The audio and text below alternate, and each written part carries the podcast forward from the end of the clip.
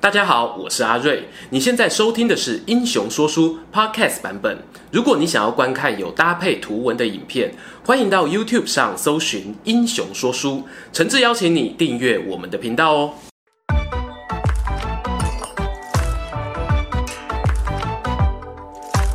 Hello，英雄说书的观众朋友，你们好，我是说书人阿瑞，替大家带来精彩的英雄故事。今天的主题呢，要来聊到三国时代。义气这件事，要知道，在乱世当中呢，你今天的老板很可能明天就要被别家公司给并吞了。这种情况之下，要讲忠诚呢，都有点太过虚无缥缈；要谈义气，那更是一个浪漫到爆炸的情怀啊！有听人在讲哦，做戏空，看戏功。大时代就像是个戏台，台上呢都有一些傻子，做出一些不合时宜的傻事。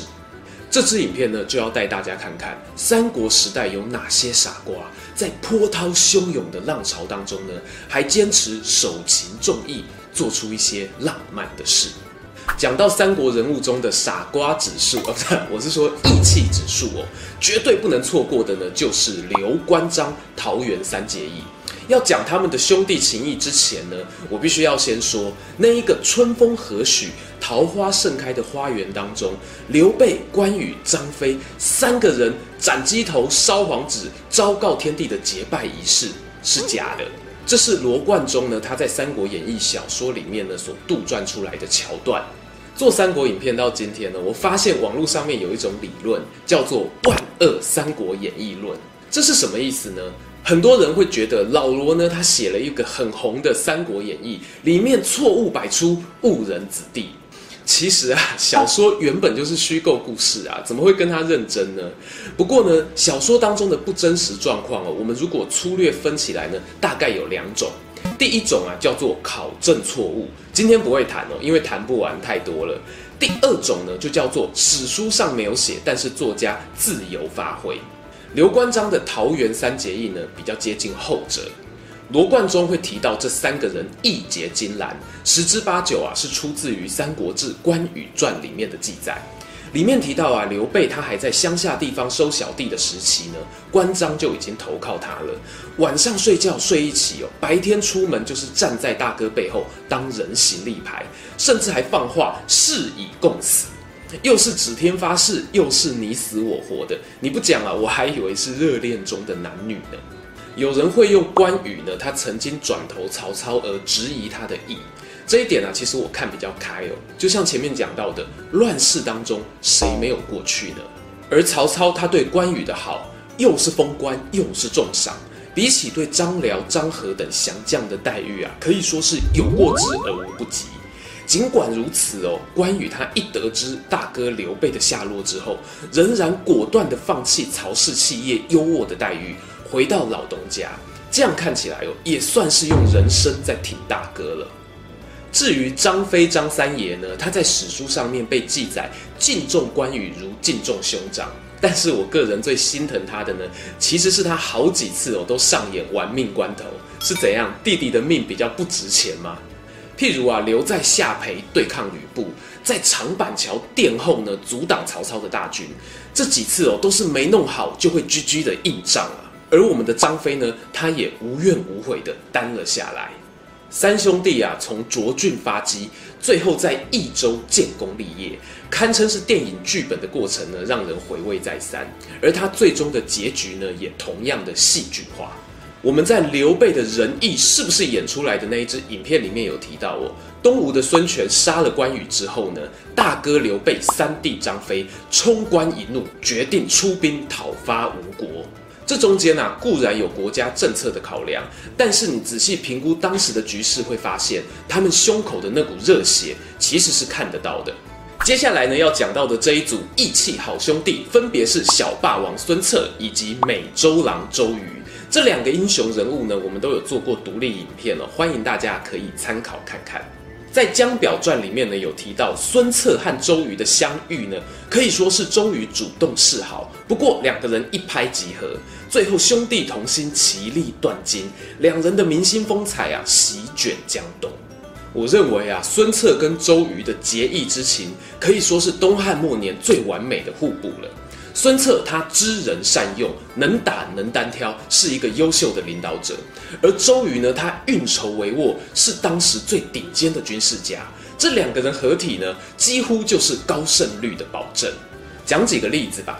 孙策呢，他在世期间曾经多次表达他对钱老板袁术的不满，但是呢，他从来没有给袁术真正的致命一击。同样的，孙策也说过要去打刘表，可是最后呢，却是为了给公庐江建立根据地做掩护。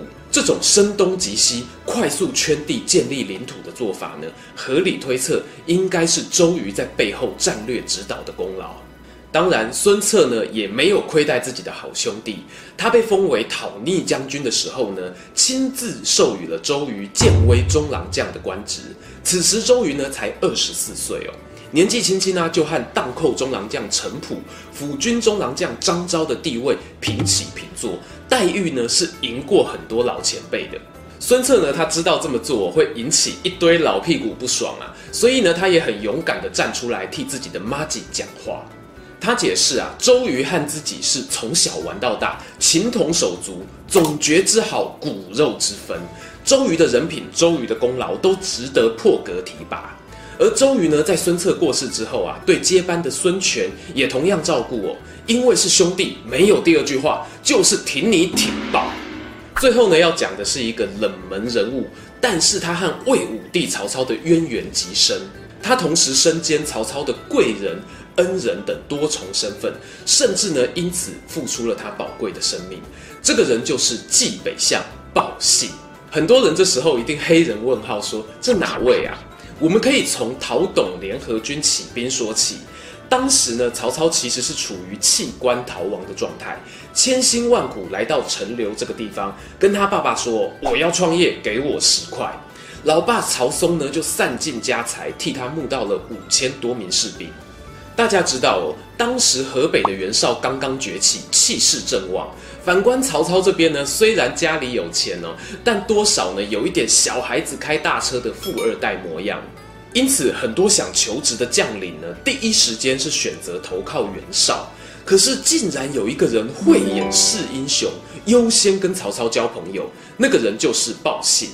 看看当时两个人的官职差别，鲍信啊，他可是拥有两万兵马的一方领袖啊。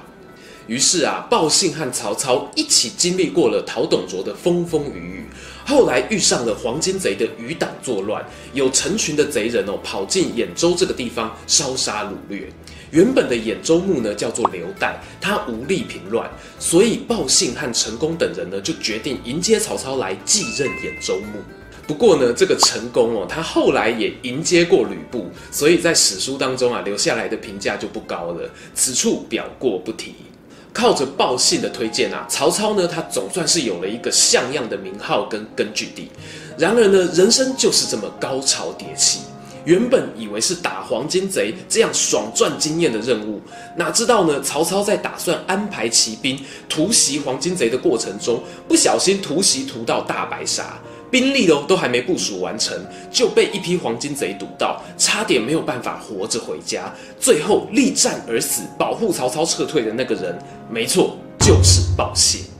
曹操呢，他终究是平定了兖州的黄巾之乱，收服投降的贼兵三十万人，还从中筛选组成了精锐部队青州兵。到此为止呢，可以说是完成了一场漂亮的开局。但他做的第一件事情呢，不是喝酒庆祝，是祭出重金悬赏报信的尸首。然而遍寻不着，曹操啊，只得用木头刻了一个恩公的雕像祭拜，痛哭失声。值得一提的是呢，这是曹操在他的列传记载中第一次为了手下将领的死亡而哭泣。但与其要说他们是上司与部属的关系，回顾两人相遇之初哦，我觉得呢，更有一种浓得化不开的朋友情谊。影片的结尾呢，我想引用作家骆以军先生他说过的一句话：“生命稀罕，异性难得。”很多人在人生里面哦，都知道要趋吉避凶，但仍然有少数人呢，他明明知道前面有危险，他却会因为一些好友交情啦、内心的小小正义感等原因呢，不顾危险的快马加鞭冲了进去。这是一句美丽的傻话，希望帮大家记住，你们周遭都有那一些难得的人们。今天的故事说到这边，如果喜欢这一则影片，欢迎订阅我们频道收看最新消息。已经订过的朋友，别忘了打开小铃铛，才不会错过精彩影片哦。想看更多有趣文章，也欢迎到英雄故事粉丝团按赞加分享。这里是英雄说书，我们下次再见，拜拜。